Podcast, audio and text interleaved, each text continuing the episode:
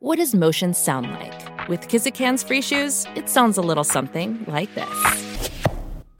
Experience the magic of motion. Get a free pair of socks with your first order at kizik.com/socks. Of course, what's dominating Washington is the issue of a potential government shutdown. and the the way the Democrats play this is they first go ahead with outrageous spending that they jam through with party line votes and don't consider any Republicans, don't consider any alternatives. And we all understand that this government spending is the cause of our inflation. That we're not getting money when government spends. It's taking money out of our pockets because of inflation. And we're watching this happen. We're watching this unfold. And now McCarthy is trying to stop that uh, by demanding that there be real cuts in the federal spending supported by the Democrats. And he's having trouble getting every single Republican on board for it. He can only afford to lose four votes in the House and still pass his program. Uh, but what's scaring the Republicans off is that the Democrats will say, we're not going to negotiate. We don't want this budget. Close the government down if you have to. Well, government shutdowns basically affect the Washington, D.C. area. They affect the federal workers who work there. And uh, the newspapers love to run photos of people and stories of people who can't visit national parks. and and um, and and they they do this to hype concern about this. And also, uh, we're sponsored by uh, Patriot Gold, so this show you know the Dick Morris show, and Dick's taking a drink, taking it easy right now. Um, it's vodka. And the the the Democrats use the specter of government shutdowns and the political harm that flows from it to intimidate the Republicans, intimidate McCarthy and to try to peel off a few votes of moderate Republicans uh, who uh, who are afraid of taking strong positions on this issue. But the spending has been done, and unless we act, act to curb it, unless we pass the stuff McCarthy is pushing, which set permanent limits on this, and uh, stop and stop the Democrats from these huge increases every year, we're going to be stuck with inflation constantly. And uh, we'll continue to fall victim to this shell game where they, to our faces, give us raises and, uh, in fact, then take away the money from us uh, through inflation. Let's go to Alex in Brooklyn. Hi, Alex.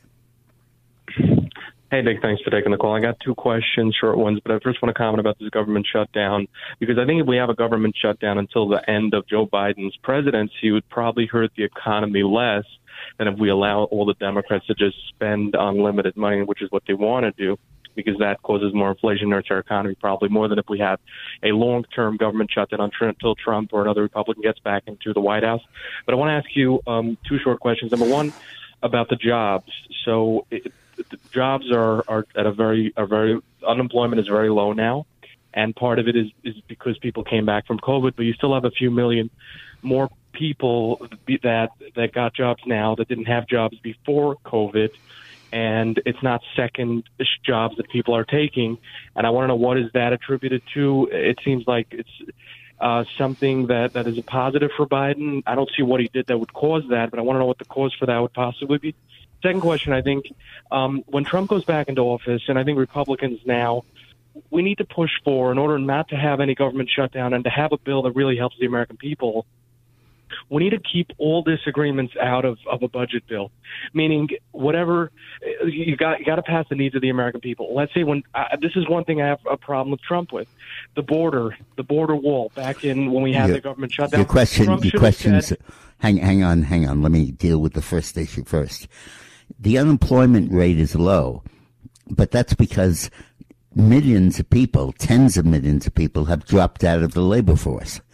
Uh, only about 25% of people under the age of, th- of uh, 25 are actually in the labor force. Uh, that, that is when they come by and they say, "Are you looking for a job?" They say no. I'm living in mom's basement. Mom and dad are paying for me, and I'm having a grand old time. I don't want a job.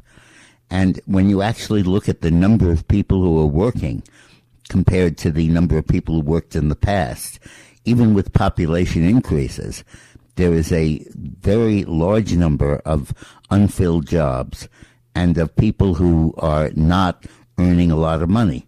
The problem is that we're coming into the same trap that Japan is in and Germany's in, which is their labor force is getting older and older. And the young people are not working. They're not doing their share of the job. And therefore you're not getting the product, the production that you need to sustain the elderly people on, in the benefits that they're being given. And this problem of underemployment, not unemployment, but underemployment, is a is a huge one and uh, worthy of worthy of talking about. When we look at the unemployment situation, we've got to understand understand that. Let's go to John in Bergen County.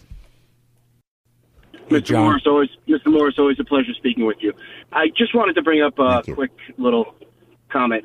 I was not a Donald Trump supporter in 2016, but that turned quickly as I saw both parties turn against him. I realized that this guy might be the guy. And as I'm looking at it going through the through the last couple of years, I've kind of come to see what you've seen and what the polls see. I see Donald Trump as David, and I see the federal government as Goliath, and he's single-handedly taking them on. He is the cause of righteousness, and we really need to be behind this guy. Yeah, he really is.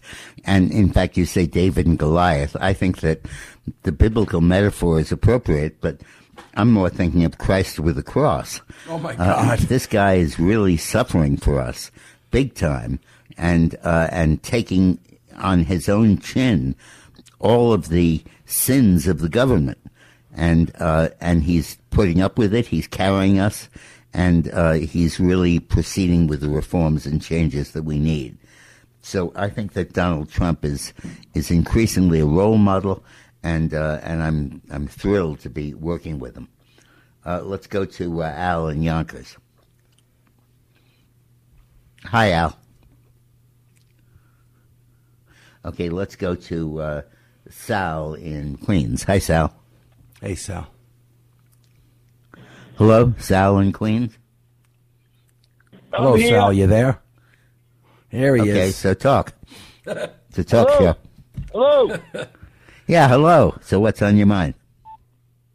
Hey, Dick can't and hear us. Dickerino and Doggerino, here's the deal. The bottom line is $13 billion for illegal aliens and not one cent towards building, establishing, opening a city run retirement home for American veterans in all of New York City. It's a disgrace. And one other thing where was, where was uh, Biden?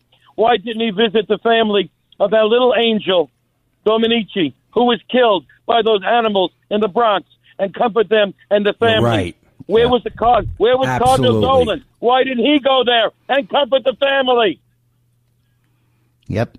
Good. Good question. Good point. I like your passion. Absolutely.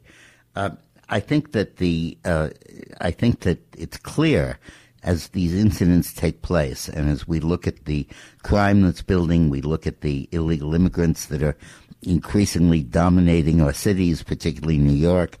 Uh, I think we're seeing the products of Biden's policies, and it's the, and underscores the argument for Trump big time.